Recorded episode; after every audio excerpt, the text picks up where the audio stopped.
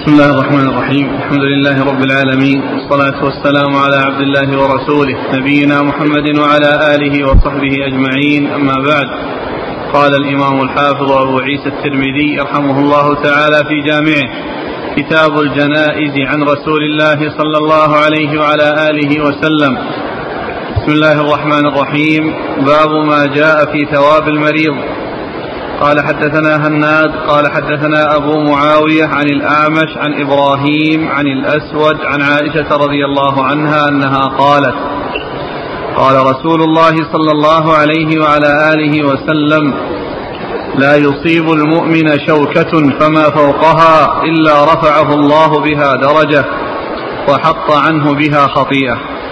قال وفي الباب عن سعد بن أبي وقاص وأبي عبيدة بن الجراح وأبي هريرة وأبي أمامة وأبي سعيد وأنس وعبد الله بن عمرو وأسد بن كرز وجابر بن عبد الله وعبد الرحمن بن أزهر وأبي موسى رضي الله عنهم أجمعين.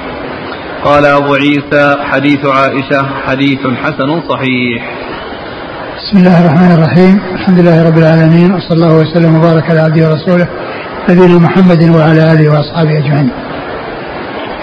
أما بعد يقول الإمام أبو عيسى الترمذي رحمه الله في جامعه كتاب الجنائز.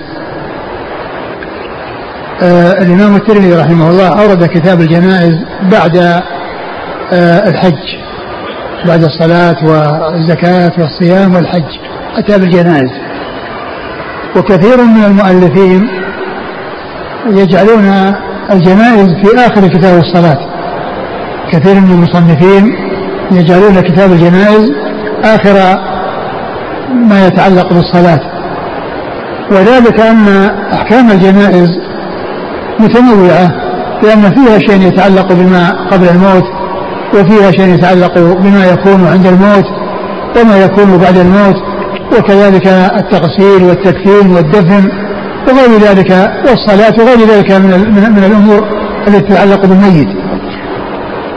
فالجنائز تشتمل على أمور عديدة ولكن منها الصلاة. فبعض أهل العلم يجعل كتاب الجنائز في آخر كتاب الصلاة من أجل اشتماله على الصلاة وإن كان يشتمل على أمور أخرى إلا أنه من أجل التغليب. يعني تغليب ما يتعلق بالصلاة ولحق بالصلاة. وبعضهم يجعله في أماكن أخرى مثل ما فعل المصنف فإنه جعله بعد الانتهاء من أركان الإسلام الأربعة التي هي يعني الصلاة والصلاة وقبلها الطهارة التي هي مفتاحها والزكاة والصيام والحج. ذكر كتاب الجنائز والجنائز جمع جنازة بفتح الجيم وكسرها. وقيل إن الجنازة اسم بالفتح اسم لل يعني للميت وقيل اسم للنعش وقيل العكس يعني الكسر. لهذا والفتح لهذا. و آه، الترمذي رحمه الله أورد أبوابا عديدة. أولها باب ثواب المريض. وهذا من الأمور التي تكون قبل الموت. التي تكون قبل الموت. ومعلوم أن المرض قد يحصل معه شفاء وقد يجيء يجيء الموت بعده. ولكن جعل للمريض أحكام وجعلت هذه الأحكام أدخلت في آه، كتاب الجنائز لأنها من الأمور التي تجري لما يكون قبل الموت من المرض وأن آه، صاحبه له ثواب وسواء كان ذلك المرض المرض الذي يعني ينتهي إلى الموت أو المرض الذي يشفى منه لأن الثواب إنما هو لحصول المرض ولحصول الضرر ويحصل الثواب لمن كان كذلك. لكن ذكر في كتاب الجنائز آه، لأن المرض آه، قد ينتهي إلى الموت فجعل يعني آه، هنا وإن كان الثواب يكون لمن استمر معه المرض حسنات أو مرض وشفي فإن الله تعالى يثيبه على ما حصل له من الضرر ومن المرض إذا صبر واحتسب ورغب فيما عند الله عز وجل. أورد أبو عيسى حديث عائشة رضي الله تعالى عنها أن النبي صلى الله عليه وسلم قال لا يصيب المسلم آه لا يصيب.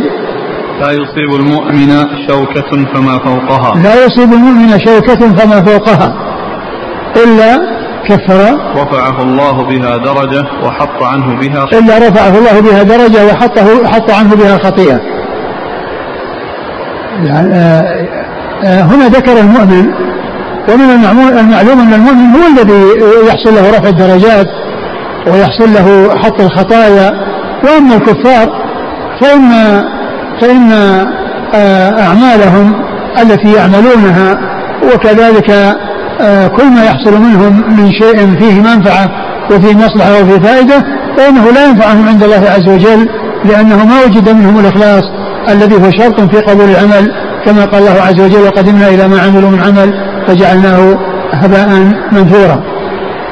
فالمؤمن هو الذي إذا أصابه ضرر وصبر واحتسب فإن الله تعالى يرفع بذلك درجاته ويحط به خطيئاته و وقال هنا الشوكة فما فوقها؟ الشوكة فما فوقها؟ يعني يكون الإنسان يصيب شوكة في رجله أو جسده لأن هذا فيه ضرر فيه مضرة وفيه آه، يعني حصول ضرر له ولكنه يؤجر على ذلك بصبره واحتسابه. يؤجر على ذلك بصبره واحتسابه فإن الله تعالى يثيبه على ذلك. وقيل إن قوله فما فوقها محتمل لأن يكون ما دونها يعني ولو كان أقل منها ويحتمل أن يكون ما فوقها بمعنى أنه أشد منها وأكثر منها بأن يكون فوق ذلك وأعظم من ذلك وأشد من ذلك. محتمل لهذا ولهذا. محتمل لأن يكون هذا وهذا. ولا شك أن الإنسان يؤجر سواء كان أكبر من الشوكة أو دون الشوكة. أو كان دون الشوكة وسواء كانت الفوقية المراد بها الكثرة أو القلة ما كان فوقها وما كان دونها كل ذلك لا شك أنه يؤجر الإنسان عليه. لا شك أنه يؤجر الإنسان عليه يعني شيئا قليلا أو كثيرا. سواء كان يعني شديدا أو خفيفا. يعني سواء كان فوق الشوكة أو دون الشوكة كل ذلك يؤجر عليه الإنسان. وهذا من فضل الله عز وجل. على عباده أنه يجعل الأمراض ويجعل المصائب من أسباب تكثير السيئات ورفع الدرجات. إذا حصل الاحتساب والصبر إذا حصل الصبر والاحتساب إذا حصل الصبر على على الضرر واحتساب الأجر والثواب عند الله سبحانه وتعالى. وهذا إنما يكون للمؤمن. وهذا إنما يكون للمؤمن. نعم. قال حدثنا هناد هناد بن السري أبو السري ثقة أخرجه البخاري في خلق أفعال العباد ومسلم وأصحاب السنن عن أبي معاوية أبي معاوية محمد بن خازم الضرير الكوفي ثقة أخرجه أصحاب الكتب الستة عن الأعمش الأعمش سليمان بن مهران الكاهلي الكوفي ثقة أخرجه أصحاب الكتب الستة عن إبراهيم عن إبراهيم بن يزيد بن قيس النخعي الكوفي ثقة أخرجه أصحاب الكتب الستة. عن الأسود. عن الأسود وهو ثقة أخرجه أصحاب الكتب الستة. عن عائشة.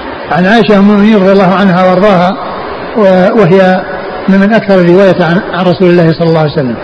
قال وفي الباب عن سعد بن أبي وقاص. سعد بن أبي وقاص أحد العشر المبشرين بالجنة رضي الله عنه أخرج حديث أصحاب الكتب الستة. وأبي عبيدة. وأبو عبيدة بن الجراح عامر وأبو عبيدة عامر بن الجراح وهو أيضا أحد العشرة المبشرين بالجنة وحديثه أخرجه أصحاب الكتب الستة. وأبي هريرة. وأبو هريرة عبد الرحمن بن صخر الدوسي أكثر الصحابة حديثا.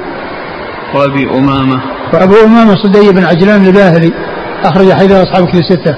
وأبي سعيد. وأبو سعيد الخدري سعد بن مالك بن سنان من المكثرين من حديث رسول الله صلى الله عليه وسلم. وأنس. وأنس بن مالك خادم النبي عليه الصلاة والسلام وأحد المكثرين من رواية حديثه. وعبد الله بن عمرو وعبد الله بن عمرو بن العاص رضي الله عنه ما أحد العبادلة الأربعة من الصحابة أخرج حديثه أصحاب كتب الستة. وأسد بن كرز وأسد بن كرز أخرج حديثه ليس له رواية. نعم. ليس له رواية. ليس له رواية نعم. وجابر بن عبد الله. جابر بن عبد الله الأنصاري أحد المكثرين من حديث رسول الله صلى الله عليه وسلم. عبد الرحمن بن أزهر. عبد الرحمن بن أزهر أخرج حديثه. أبو داود النسائي. أبو داود النسائي. وأبي موسى. وأبو موسى الأشعري عبد الله بن قيس رضي الله تعالى عنه أخرج حديثه أصحاب الكتب الستة. قال حدثنا سفيان بن وكيع قال حدثنا أبي عن أسامة بن زيد عن محمد بن عمرو بن عطاء عن عطاء بن يسار عن أبي سعيد الخدري رضي الله عنه أنه قال قال رسول الله صلى الله عليه وعلى آله وسلم ما من شيء يصيب المؤمن من نصب ولا حزن ولا وصب حتى الهم يهم يهمه إلا يكفر الله به عنه سيئاته. قال أبو عيسى هذا حديث حسن في هذا الباب. ثم ورد أبو عيسى حديث آه، أبي سعيد. نعم. أبي سعيد الخدري رضي الله عنه أن النبي صلى الله عليه وسلم قال ما من ما من مسلم يصيبه ما من شيء يصيب المؤمن. ما من شيء يصيب المؤمن من نصب. من نصب ولا من حزن. نصب ولا حزن. ولا حزن ولا وصب. ولا وصب حتى حتى الهم يهمه أيوه. إلا يكفر الله به عنه حتى الهم يهم يهمه إلا كفر الله به عنه سيئاته. إلا كفر الله عنه سيئاته. ومثل الذي تقدم. يعني أن ما يصيب الإنسان من ضرر سواء كان يعني ال ال آه، آه، آه، سواء كان يعني في أمر يعني حزن عليه لحصول ضرر حصل له أو أو غم يعني حصل له بسبب آه، فوات شيء فاته أو وصب وهو وهو يعني ال- وهو أيضا الضرر آه، وحتى الهم يعني يهمه يعني في يهمه يعني آه، آه، في أمر يشغل باله يشغل باله يعني يتعلق بأمر المستقبل فإنه كل هذا فيه آه، آه، حصول الثواب من الله عز وجل وكل ذلك مع الصبر والاحتساب والرضا بقضاء الله وقدره وتسليم الأمور له سبحانه وتعالى. كل ما يحصل الإنسان من هم أو غم أو حزن أو وصب أو نصب فإن الله تعالى يحط به خطاياه ويكفر به سيئاته. نعم. قال حدثنا سفيان بن وكيع سفيان بن وكيع صدوق آه، آه، آه، ابتلي بوراق يعني أدخل عليه ما ليس من حديثه فنصح فلم ينتصح فترك حديثه أخرج أخرج حديثه. الترمذي وابن ماجه. نعم. الترمذي. الترمذي وابن ماجه. عن أبي. عن أبيه وكيع وهو ثقة اخرجه اصحاب في الستة. عن أسامة بن زيد. عن أسامة بن زيد الليثي وهو صدوق يهم.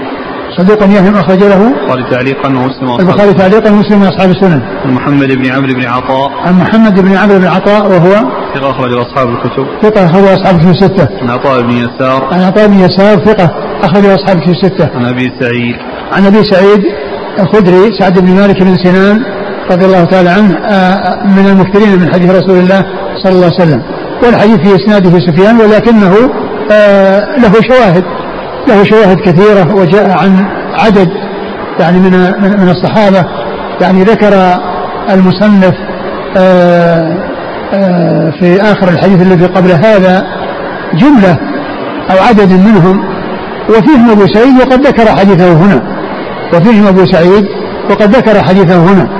وقد ذكر أحد عشر آه، صحابيا لهم رواية للأحاديث المتعلقة بهذا الموضوع. نعم. قال أبو عيسى هذا حديث حسن في هذا الباب. قال وسمعت الجارود يقول سمعت وكيعا يقول لم يسمع في الهم أنه يكون كفارة إلا في هذا الحديث. ثم أسند إلى وكيع أنه قال لم يسمع في الهم أنه يكون كفارة إلا في هذا الحديث.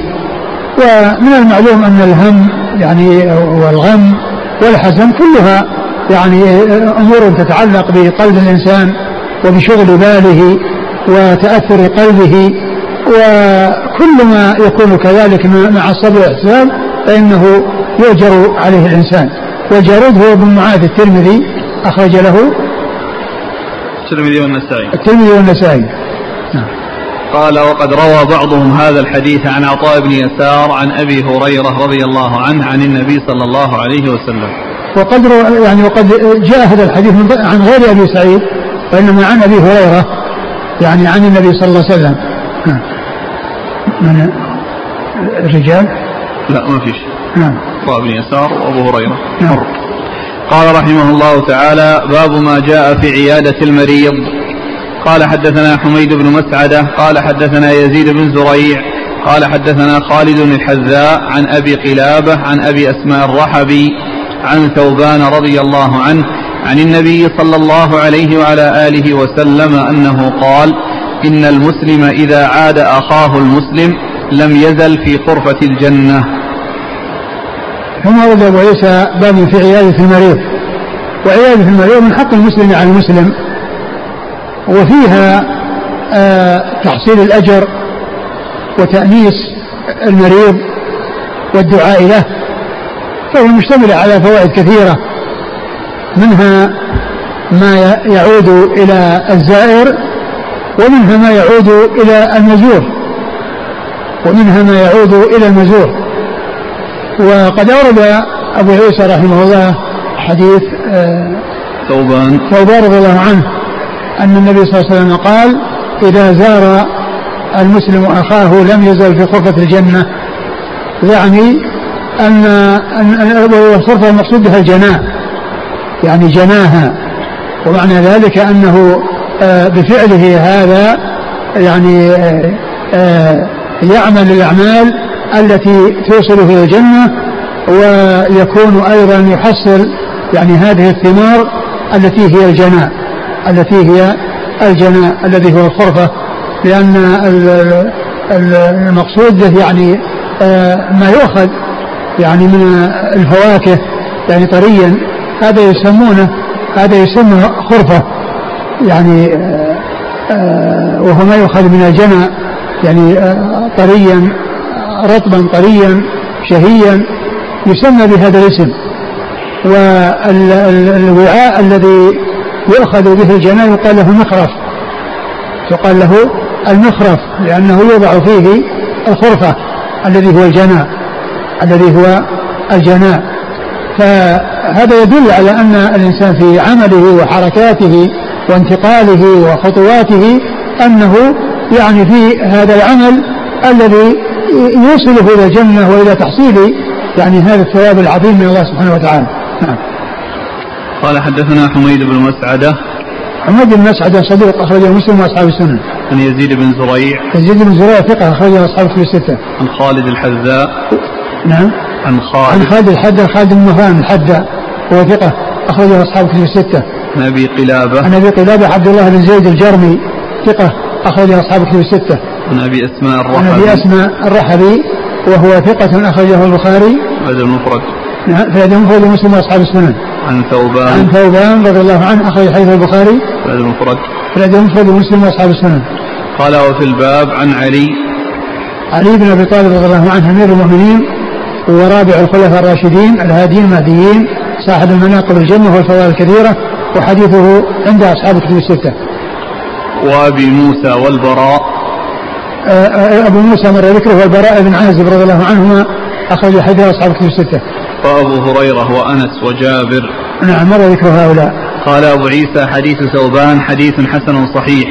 وروى أبو غفار وعاصم الأحول هذا الحديث عن أبي قلابة عن أبي الأشعث عن أبي أسماء عن ثوبان رضي الله عنه عن النبي صلى الله عليه وسلم نحوه. ثم ذكر طريقة أخرى وفيها زيادة أبو أبو أبو الأشعث أبو الأشعث أبو الأشعث. يعني زيادة الأشعث بين بين أبي قلابة وبين أبي أسماء وبين أبي أسماء الرحبي زيادته بينهما. وهو يعني يروي عن عن أبو قلابة يروي عن هذا ويروي عن ذاك الذي هو أبو, أبو أسماء الرحبي نعم. قال وروى أبو, أبو غفار. أبو غفار هو؟ ليس به بأس.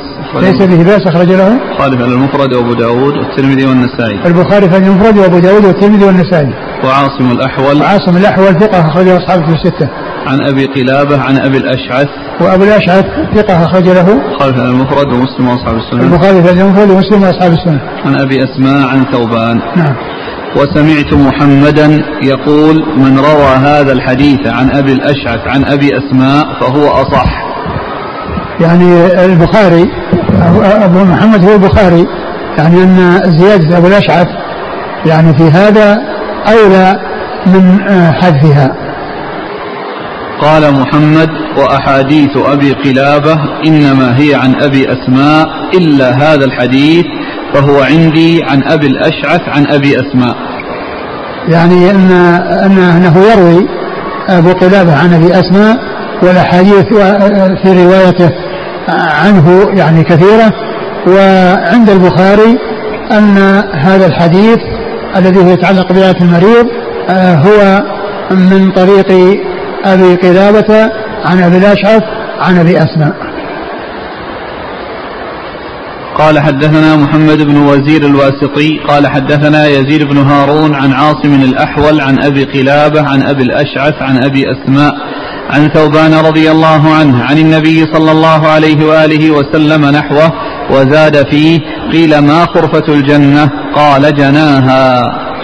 ثم ذكر الطريق التي فيها زيادة أبو الأشعث. ذكر الطريق التي فيها هذه الزيادة وقال إنه نحوه إلا أنه سئل إلا أن فيه السؤال عن الخرفة فقال جناها. يعني خرفة الجنة جناها. يعني الذي هو الثمر الذي يجتنى يجتنى منها. نعم. قال حدثنا محمد بن وزير الواسطي. محمد بن وزير الواسطي صدوق أخرجه الترمذي. ثقة. ثقة أخرجه الترمذي. عن يزيد بن هارون. يزيد بن هارون الواسطي ثقة أخرجه أصحاب أصحاب الكتب الستة. عن عاصم الأحول عن أبي قلابة عن أبي الأشعث عن أبي أسماء عن ثوبان. وقد مر ذكرهم جميعا. قال حدثنا أحمد بن عبدة الضبي. قال حدثنا حماد بن زيد عن أيوب عن أبي قلابة عن أبي أسماء عن ثوبان رضي الله عنه. عن النبي صلى الله عليه وعلى آله وسلم نحو حديث خالد ولم يذكر فيه عن أبي الأشعث.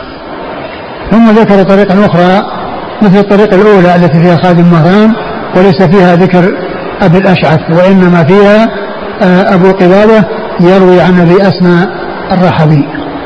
قال حدثنا أحمد بن عبدة الضبي. أحمد بن عبدة الضبي ثقة خرج له البخاري مسلم وأصحاب السنة. مسلم وأصحاب السنة. عن حماد بن زيد. حماد بن زيد ثقة اخرج أصحاب الكتب الستة. عن أيوب. أيوب بن أبي تميم السختياني ثقة اخرج أصحاب الكتب الستة. عن أبي قلابة عن أبي أسماء عن ثوبان. نعم. قال أبو عيسى ورواه بعضهم عن حماد بن زيد ولم يرفعه. نعم. قال حدثنا أحمد بن منيع قال حدثنا الحسين بن محمد. قال حدثنا إسرائيل عن ثوير وهو ابن أبي فاختة عن أبيه قال أخذ علي رضي الله عنه بيدي قال انطلق انطلق انطلق بنا إلى الحسن نعوده فوجدنا عنده أبا موسى فقال علي رضي الله عنه أعائدا جئت يا أبا موسى أم زائرا فقال لا بل عائدا فقال علي رضي الله عنه سمعت رسول الله صلى الله عليه وآله وسلم يقول ما من مسلم يعود مسلما غدوة إلا صلى عليه سبعون ألف ملك حتى يمسي. وإن عاده عشية إلا صلى عليه سبعون ألف ملك حتى يصبح. وكان له خريف في الجنة. قال أبو عيسى هذا حديث حسن غريب. ثم ورد أبو عيسى حديث علي رضي الله عنه. وقد أشار إليه المصنف أنه في الباب يعني في باب عيادة المريض. فإنه أشار إليه وذكره. أشار إليه وذكره. وفيه أن علي رضي الله عنه قال لأبي أبي فاختة انطلق بنا إلى الحسن نزوره وكان مريضا فجاء وصل, إليه وعنده أبو موسى الأشعري فقال له علي رضي الله عنه عائد أم زائر؟ فقال بل عائد. ثم إن علي رضي الله عنه بين الحديث الذي آه، رواه عن رسول الله صلى الله عليه وسلم وأن من, من عاد مريضا في غدوة يعني في الصباح صلى عليه سبعون سبعون ألف ملك حتى يمسي وإن زاره عشية يعني صلى عليه صلى عليه سبعون ألف ملك حتى يصبح وكان له خريف في الجنة والخريف هو الذي مر ذكره الخرفة يعني أنه له ثمار في الجنة أو جنى في الجنة يجتنيها آه، فهو مثل الذي قبله من ناحية الخرفة التي في الجنة وفيه أيضا صلاة هذا العدد الكبير من الملائكة في إذا كان الزيارة صباحا حتى يمسي وإذا كان مساء حتى يصبح. نعم. قال حدثنا أحمد بن منيع. أحمد بن منيع ثقة أخرجه أصحاب كتب الستة. عن الحسين بن محمد. الحسين بن محمد بن بهرام وهو ثقة أخرج له أصحاب كتب الستة. عن إسرائيل. عن إسرائيل بن يونس بن أبي إسحاق وهو ثقة أخرجه أصحاب كتب الستة. عن ثوير عن ثوير وهو ضعيف أخرج له. الترمذي أخرجه الترمذي. عن أبيه. عن أبيه وهو ثقة أخرج له. الترمذي وابن ماجه. الترمذي وابن ماجه. عن علي. عن علي رضي الله تعالى عنه وقد مر ذكره. قال وقد روي عن علي هذا الحديث من غير وجه. منهم من وقفه ولم يرفعه وأبو فاختة اسمه سعيد بن علاقة. يعني هذا الشخص الذي فيه يعني هذا الرجل الضعيف يعني جاء عن علي من غير وجه. جاء من غير وجه يعني جاء من طرق متعددة عن علي رضي الله عنه. نعم. قال رحمه الله تعالى باب ما جاء في النهي عن التمني للموت. قال حدثنا محمد بن بشار قال حدثنا محمد بن جعفر قال حدثنا شعبة عن أبي إسحاق عن حارثة بن مضرب قال دخلت على خباب رضي الله عنه وقد اكتوى في بطنه فقال ما أعلم أحدا من أصحاب النبي صلى الله عليه وآله وسلم لقي من البلاء ما لقيت لقد كنت وما أجد درهما على عهد النبي صلى الله عليه وسلم وفي ناحية من بيتي أربعون ألفا ولولا أن رسول الله صلى الله عليه وسلم نهانا أو نهى أن نتمنى الموت لتمنيت. ثم أولى وليس باب ما جاء في النهي عن تمني الموت. الإنسان لا يتمنى الموت لضر نزل به لأن الموت لا يدرى ما وراءه. فقد يكون وراءه أشد مما هو فيه في هذه الحياة الدنيا. ولكن كما جاء في الحديث الآخر إذا كان الإنسان يعني متمنيا فليقل اللهم أحيني إذا كانت الحياة خيرا لي وتوفني إذا كانت الوفاة خيرا لي. وهو يسأل ما هو الخير له في الدنيا وفي الآخرة. ف أورد المصنف حديث خباب بن أرد رضي الله تعالى عنه أن أنه كان قد أصابه يعني ما أصابه من العذاب من الكفار وأصابه ما أصابه من المرض وقال يعني ان ان ان, أن أنه كان في في حال ضيق وفي حال شدة يعني ضيق من الدنيا ويعني عذاب في الجسد وأن الأحوال تغيرت وتبدلت بالنسبة للدنيا فكان لا يملك يعني إيش القليل اللي ذكر؟ درهما؟ لقد كنت وما أجد درهما على عهد النبي صلى الله عليه وسلم. لقد كنت وما أجد درهما على عهد النبي صلى الله عليه وسلم.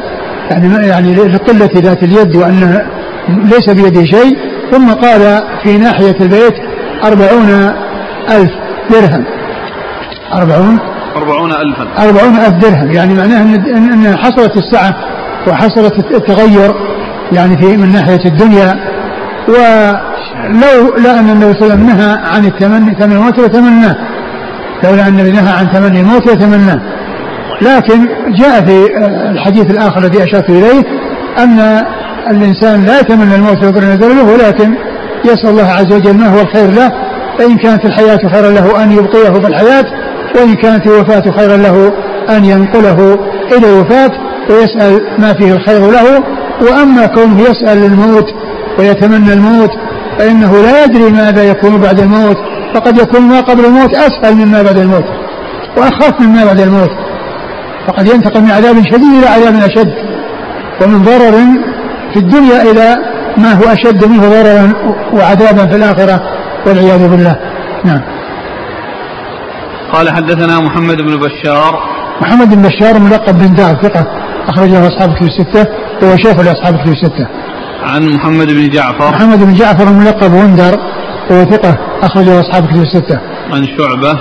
عن شعبة الحجاج الواسطي ثم البصري ثقة أخرج له أصحاب كتب الستة عن أبي إسحاق عن أبي إسحاق هو عمرو بن عبد الله الهمداني السبيعي ثقة أخرجه أصحاب كتب الستة. عن حارثة بن مضرب عن حارثه عن حارثة بن مضرب وهو ثقة أخرج البخاري في المفرد وأصحاب السنن. ثقة أخرج البخاري في المفرد وأصحاب السنن. عن خباب. عن خباب بن أرت رضي الله عنه هو صحابي أخرج له أصحاب الكتب. أصحاب الكتب الستة. قال وفي الباب عن أنس وأبي هريرة وجابر. نعم. قال أبو عيسى حديث خباب حديث حسن صحيح.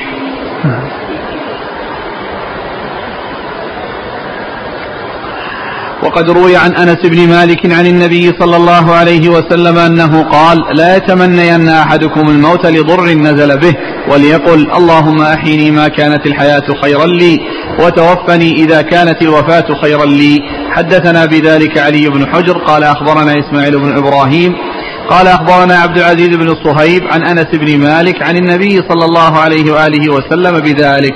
قال أبو عيسى هذا حديث حسن صحيح. يعني أن أن أنه لا يتمنى الموت ولكن يسأل الله عز وجل أن يهيئ الإنسان وأن ييسر له ما فيه الخير في الحياة أو الممات.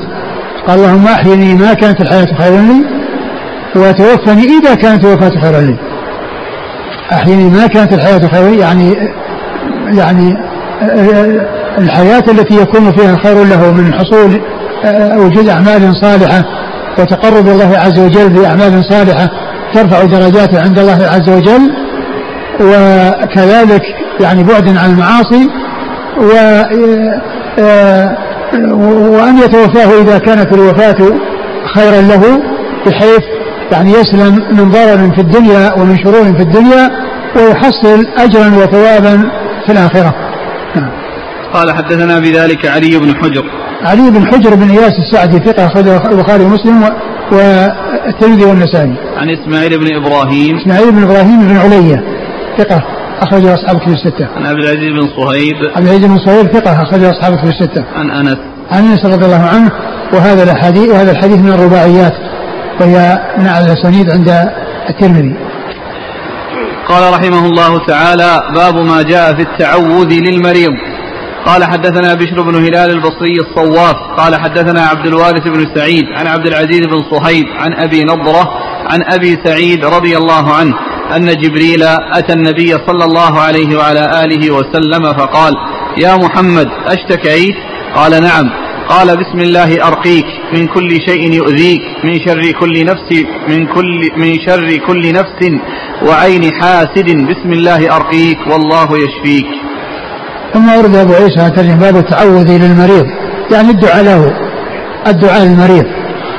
والمريض يعني من آه هو بحاجة إلى يعني ممن آه يزوره إلى إيناسه وتخفيف المصاب عليه والدعاء له. والدعاء له وهذا مما يعود على المزور. والزائر له ذلك الثواب العظيم الذي مر في الأحاديث آه، آه، آه، السابقة عن رسول الله صلى الله عليه وسلم. وقد أورد أبو أبو عيسى رحمه الله حديث عائشة أبي سعيد. حديث أبي سعيد الخدري رضي الله عنه أن جبريل جاء إلى النبي صلى الله عليه وسلم وقال اشتكيت وقال أشتكيت قال نعم قال بسم الله أرقيك من كل شيء يؤذيك. بسم الله أرقيك من كل شيء يؤذيك. آه، من شر كل نفس وعين حاسد. بسم الله أرقيك. من كل من شر كل نفس وعين حاسد. بسم الله أرقيك والله يشفيك. فهذا دعاء. يعني هذا دعاء رقية ودعاء والرقية يعني كما هو معلوم آه، جاءت ثبتت في الأحاديث الصحيحة عن رسول الله صلى الله عليه وسلم والرسول صلى الله عليه وسلم رقى ورقي رقى غيره ورقاه جبريل كما في هذا الحديث جبريل رقاه وهو رقى غيره. والذي ورد في الحديث آه، آه، قصة السبعين ألف أنهم كانوا لا يسترقون كانوا لا يسترقون. يعني لا يتعلقون بالرقية ويطلبون من غيرهم يعني ذلك. لكن كونهم يرقون لا بأس بذلك. والرسول رقى ورقي. وقد جاء في مسلم في بعض الروايات لا يرقون. وهذه تعتبر شاذة لأن الرسول صلى الله عليه وسلم قد لأن الرسول قد, قد رقى غيره. وهو يرقي غيره عليه الصلاة والسلام. وهو يرقي غيره. وهو سيد المتوكلين. وخير الخلق وخير الخلق أجمعين عليه الصلاة والسلام. ف آه، آه، الرقية يعني سائغة والدعاء يعني للميت للمريض يعني بالشفاء والعافية آه، جاءت الأحاديث. والمسلم الزائر يحسن إلى أخيه بإيناسه وتخفيف مصابه والدعاء له بالشفاء وبتعظيم وبعظم الأجر والثواب عند الله عز وجل وأن يجمع له بين الشفاء وبين العافية والأجر. نعم. قال حدثنا بشر بن هلال البصري الصواف. بشر بن هلال. بن هلال الصواف. هو ثقة أخرجه مسلم وأصحاب السنة. ثقة أخرجه مسلم وأصحاب السنة. عن عبد الوارث بن سعيد. عن الوارث بن سعيد العنبري ثقة أخرجه أصحاب كتب الستة. عن عبد العزيز بن صهيب عن أبي نضرة. عبد بن صهيب آه، آه، ثقة أخرج أصحاب في الستة وأبو نضرة هو المنذر بن مالك بن قطعة وهو ثقة أخرجه البخاري تعليقا ومسلم وأصحاب السنة. عن أبي سعيد. عن أبي سعيد رضي الله عنه نعم. قال حدثنا قتيبة قال حدثنا عبد الوارث بن سعيد عن عبد العزيز بن صهيب قال دخلت أنا وثابت على أنس بن مالك رضي الله عنه فقال ثابت يا أبا حمزة اشتكيت فقال أنس أفلا أرقيك برقية رسول الله صلى الله عليه وآله وسلم؟ قال بلى. قال اللهم رب الناس أعد المتن. قال دخل. يقول عبد العزيز بن صهيب دخلت أنا وثابت على أنس بن مالك. فقال ثابت يا أبا حمزة اشتكيت. فقال أنس أفلا أرقيك برقية رسول الله صلى الله عليه وسلم؟ قال بلى. قال اللهم رب الناس مذهب الباس اشف أنت الشافي لا شافي إلا أنت شفاء لا يغادر سقما. ثم أورد وليس حديث أنس بن مالك رضي الله عنه وقد زاره ثابت البناني ومعه عبد العزيز بن صهيب فقال ثابت اشتكيت فقال ألا أرقيك برقية رسول الله صلى الله عليه وسلم؟ آه فرقاه وقال إيش هو اللهم رب الناس. اللهم رب الناس. رب الناس اذهب الباس واشفي أنت الشافي. شفاء لا شفاء لا, لا شفاء لا شفاءك. شفاء لا يغادر سقما شفاء لا يغادر سقما اللهم رب الناس. وهذا فيه الثناء على الله عز وجل. والتوسل إليه بربوبيته. وقال اللهم رب الناس اذهب الباس اللهم رب الناس اذهب الباس فهو يتوسل الله عز وجل بربوبيته للناس وطلب منه وسأله أن يذهب الباس الذي حصل لهذا المريض. وأشفي أنت الشافي. واشفي أنت الشافي. وكذلك أيضا ثناء الله عز وجل بأنه الشافي. وهذا من أسماء الله عز وجل الذي هو الشافي كما جاء في الحديث. شفاء لا شفاء إلا شفاك. لا شفاء إلا شفاك. شفاء لا يغادر سقما يعني لا يترك مرضا وسقما إلا يعني أنهاه وقضى عليه وأزاله نعم قال حدثنا قتيبة قتيبة بن سعيد ثقة أخرج أصحابه في الستة. عن عبد الوارث بن سعيد عن عبد العزيز بن صهيب وثابت. ثابت بن أسلم البناني ثقة أخرج أصحابه في الستة. عن أنس. نعم. قال وفي الباب عن أنس وعائشة. وفي الباب عن أنس أي. وعائشة. نعم. يمكن حديث يعني. قال أبو عيسى حديث أبي سعيد حديث حسن صحيح وسألت أبا زرعة عن هذا الحديث فقلت له رواية عبد العزيز عن أبي نضرة عن أبي سعيد أصح أو حديث عبد العزيز عن أنس قال كلاهما صحيح وروى عبد الصمد بن عبد الوارث عن أبيه عن عبد العزيز بن صهيب عن أبي نضرة عن أبي سعيد وعن عبد العزيز بن صهيب عن أنس. نعم يعني جاء عن عن أبي سعيد وعن أنس. أو و أولة. أبو زرعة. سألت أبا زرعة عن هذا الحديث. لا أول وروى عبد الصمد بن عبد الوارث. عبد الصمد بن عبد الوارث ثقة صدوق. نعم. عبد الصمد صدوق. صدوق خرج أصحابه في ستة. عن أبيه عن عبد العزيز بن صهيب عن أبي نضر عن أبي سعيد. نعم. قال رحمه الله تعالى باب ما جاء في الحث على الوصية. قال حدثنا إسحاق بن منصور قال أخبرنا عبد الله بن نمير قال حدثنا عبيد الله بن عمر عن نافع عن ابن عمر رضي الله عنهما أن رسول الله صلى الله عليه وآله وسلم قال ما حق امرئ مسلم يبيت ليلتين وله شيء يوصي فيه إلا ووصيته مكتوبة عنده. ثم ورد أبو عيسى باب الحث على الوصية. لأن هذا من الأمور التي تتعلق يعني في حال الصحة وفي حال المرض لكنها في حال المرض أشد لأن الإنسان آه، آه، قد يفارق هذه الحياة وهو بحاجة إلى أن يبين الأشياء التي يريد بيانها مما يكون عليه من حقوق الناس أو يكون له عند الناس أو يعني يوصي بشيء يعني آآ آآ يعود عليه بالخير والمصلحة والمنفعة. فلهذا جاء ورد المصنف رحمه الله يعني ما يتعلق بالوصية يعني في فيما يكون عند الموت وفي حال المرض. وهي هذا من أمكنتها ومن أمكنتها أيضا باب الوصايا وكتاب الوصايا. يعني تكون هنا وتكون هناك.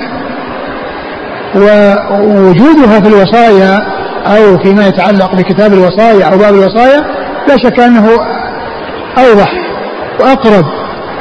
وهذا كذلك ولكن ذاك هو الذي يتعلق بالموضوع. وأما هذا من جملة الأمور التي تطلب من المريض ومن الذي ولكن الوصية كما هو ليست خاصة بالمريض.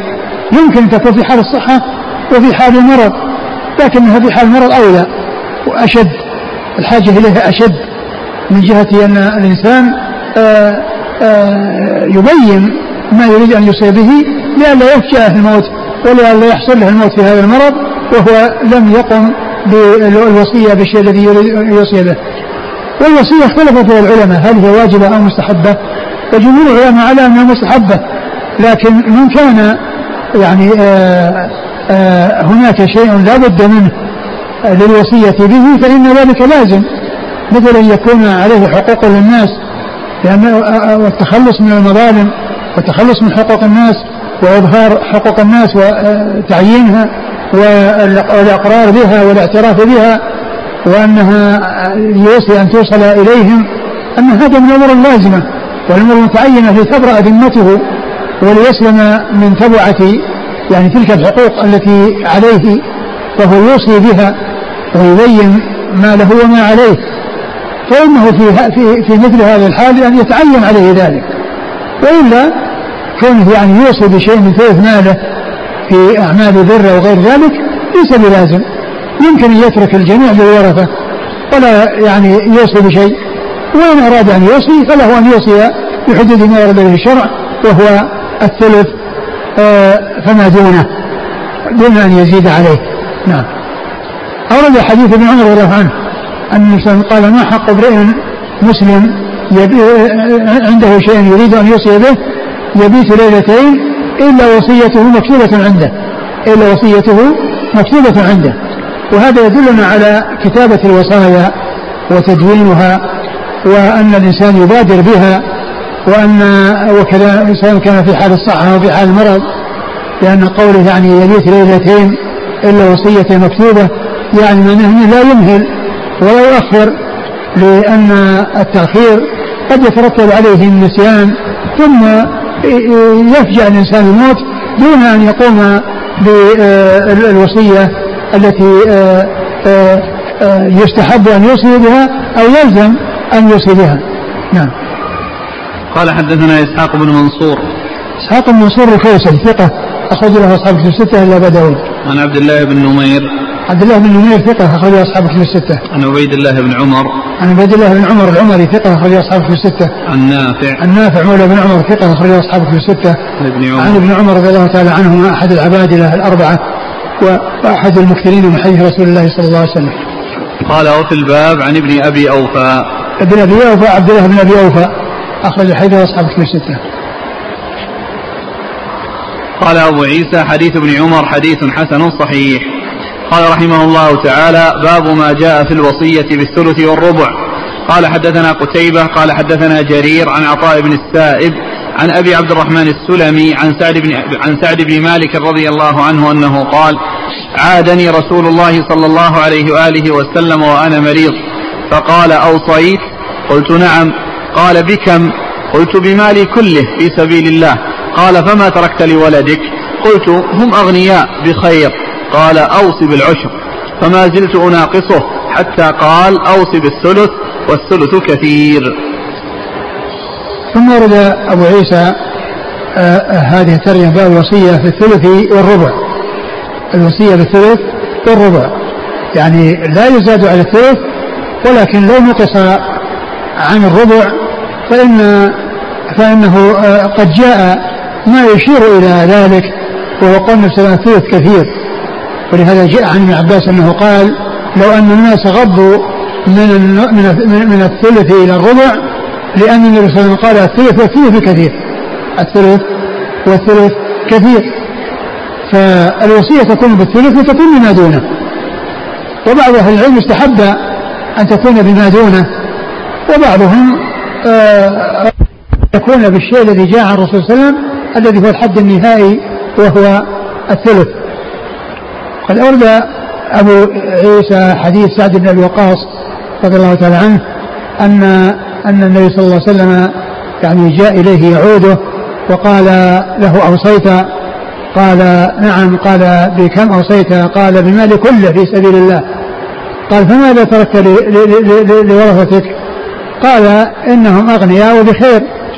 فقال قال إيش؟ قال أوصي بالعشر. قال أوصي بالعشر. فلم يزل يعني يفاوضه حتى وصل إلى الثلث وقال الثلث والثلث كثير. وقال الثلث والثلث كثير. والحديث يعني ورد بذكر الكل ثم ذكر الشطر ثم ذكر الثلث ثم قال الثلث والثلث كثير يعني أنه نزول من أعلى من الأكثر إلى الأقل. وهنا صعود من الأسفل إلى الأعلى صعود من الأسفل إلى الأعلى. والأحاديث وردت في النزول من الأعلى إلى ما هو دونه. يعني مثلا كله إلى الثلث إلى إلى الثلثين إلى النصف إلى الثلث. ووقف عند الثلث فقال الثلث والثلث كثير. وقد صحت بذلك الأحاديث. أما الحديث الذي فيه ذكر العشر ثم التصاعد يعني حتى وصل إلى الثلث والثلث كثير فهذا جاء من هذه الطريق التي فيها ضعف.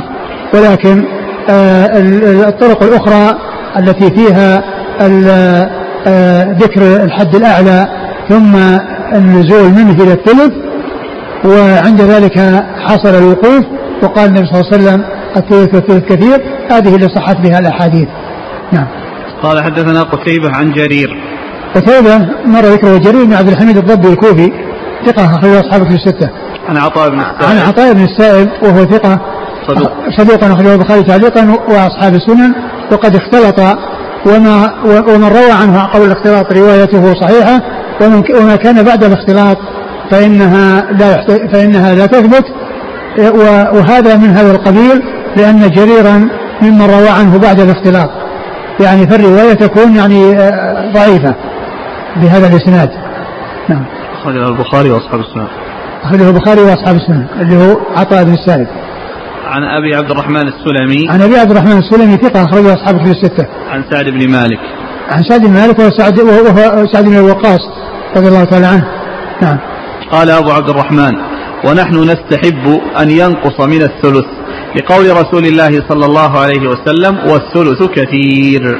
نعم وقال هذا ابن عباس كما ثبت في البخاري وغيره لو أن الناس غضوا من النصف إلى الثلث من الثلث إلى الربع لأن النبي صلى الله عليه وسلم قال الثلث والثلث كثير. قال وفي الباب عن ابن عباس قال أبو عيسى حديث سعد حديث حسن صحيح وقد روي عنه من غير وجه. وقد روي عنه والثلث كثير والعمل على هذا عند أهل العلم. لا يرون أن يوصي الرجل بأكثر من الثلث ويستحبون أن ينقص من الثلث. يعني روي من غير وجه يعني في ذكر الحد الأعلى ثم النزول إلى وصول الثلث. وليس الحد الأدنى ثم الصعود حتى يصل إلى الثلث. نعم.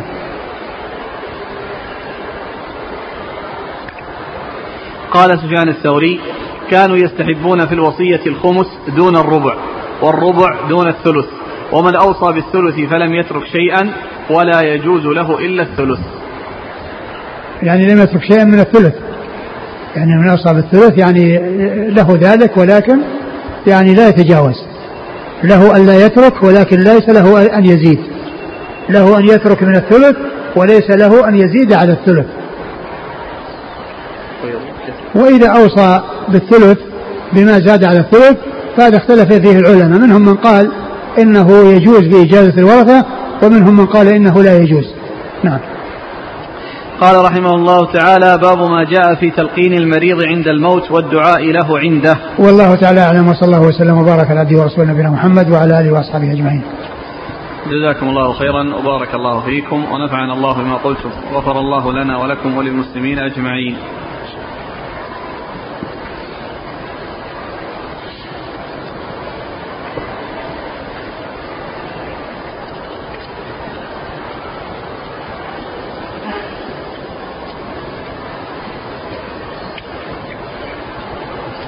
يقول أحسن الله إليك.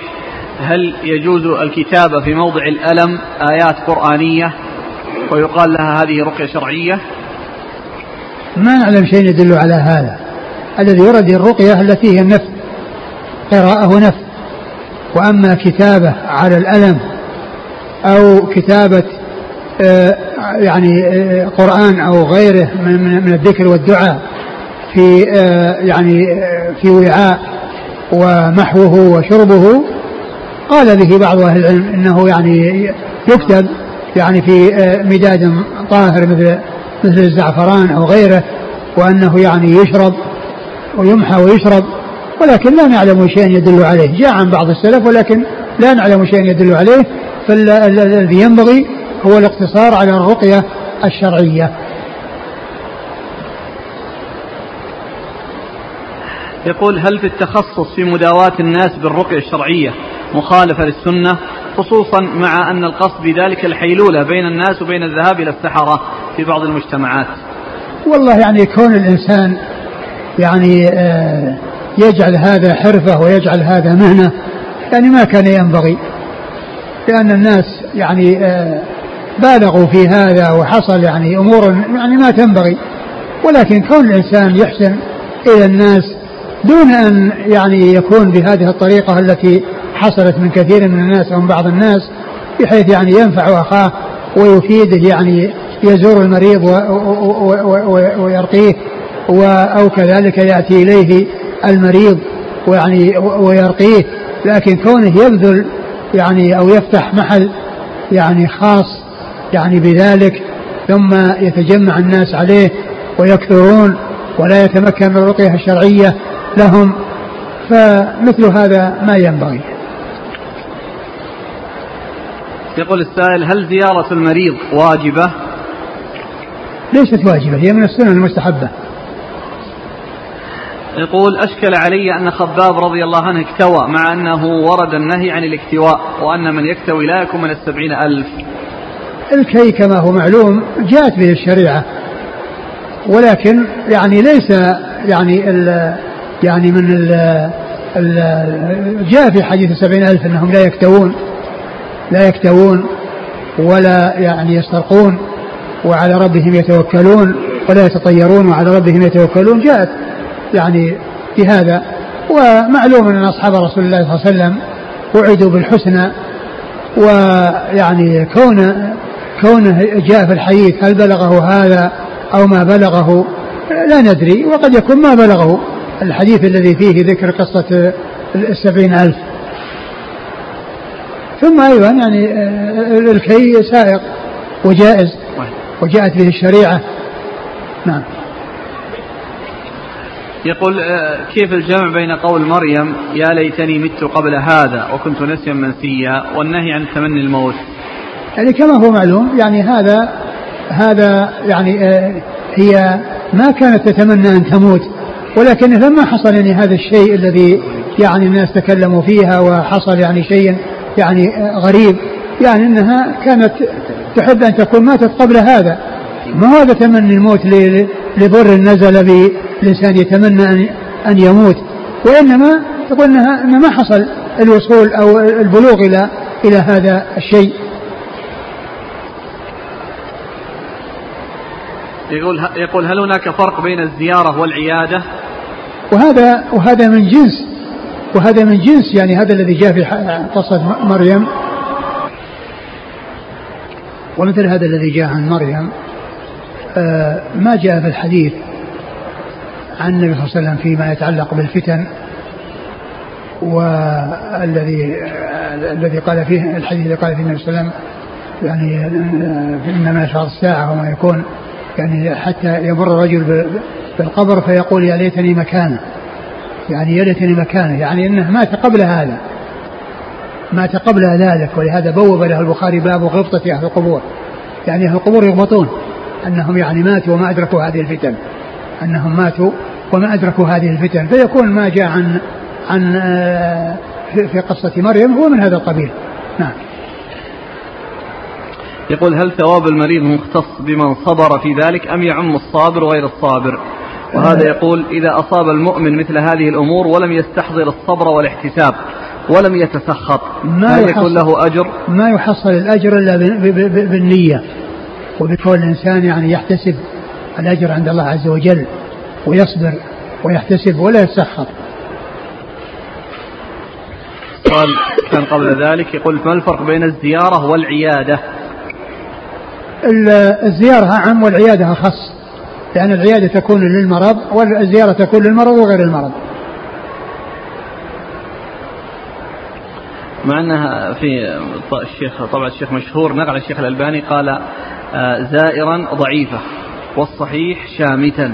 نعم لأنه جاء في عدد عن عدد من الروايات قال شامتا يعني بدل زائرا ولكن الزيارة كما هو معلوم أعم أعم من أعم من العيادة العيادة لأن يعني العيادة خاصة بالمريض وأما الزيارة تكون للمريض ولغير المريض هل يجوز هل تجوز الرقية في الماء أو الزيت؟ نعم تجوز يعني في الشيء السائل الذي يعني يعلق به النفس نعم إذا كانت العلة في النهي عن الوصية بأكثر من الثلث وجود الورثة فهل له أن يوصي بماله كله إن لم يكن له ورثة أو وارث؟ بعض أهل العلم قال له ذلك وبعضهم قال إنه لا يوصي ولكن يكون لبيت المال ما زاد على الثلث.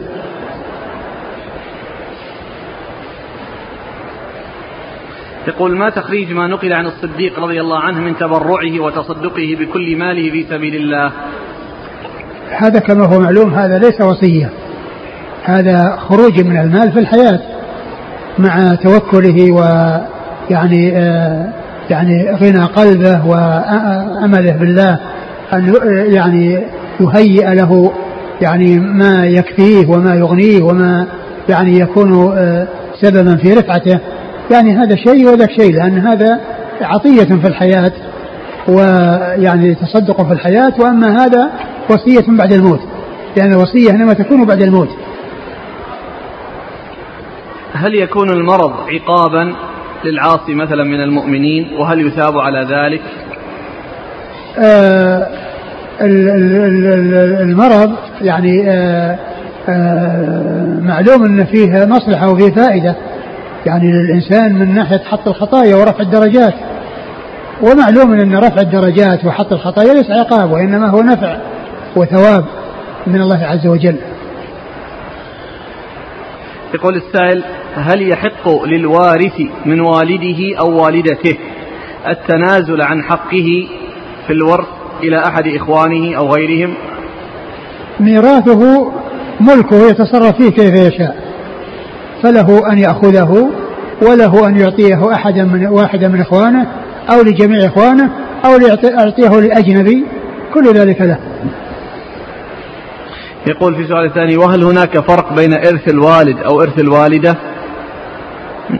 إيش الفرق من حيث تابع للسؤال المتقدم من حيث التنازل. ما في فرق ابدا. كونه يرث أمه أو يرث أباه ويتنازل عن ميراثه لأحد الورثة أو لجميع الورثة أو لشخص ليس من الورثة ما في فرق.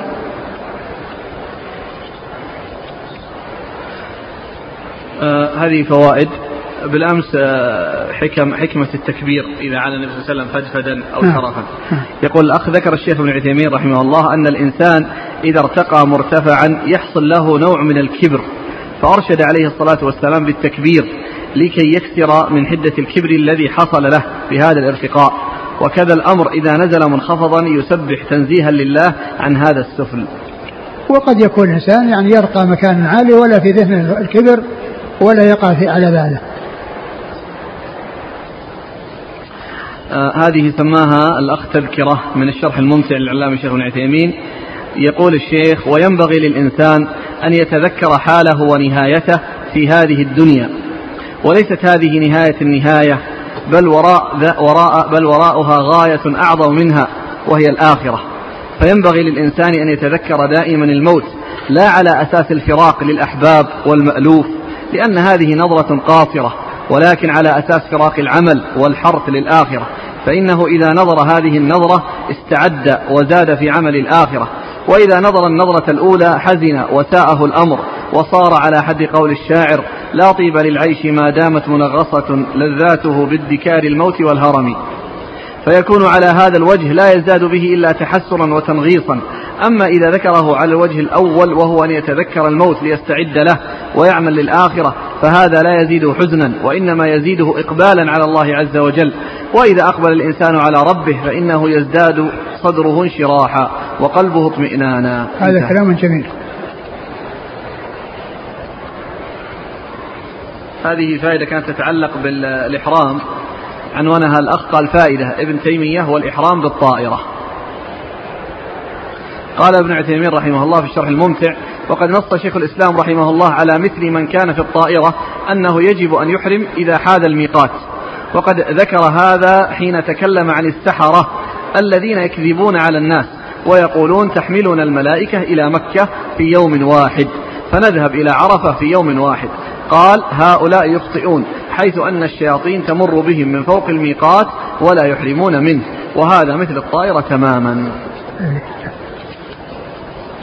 على كل هو الميقات لا يجوز تجاوزه يعني إلا بإحرام سواء كان برا أو بحرا أو جوا. بقيت فائدة امرأة أفقه من رجل لا يسع الوقت لذكرها. جزاكم الله خيرا وبارك الله فيكم.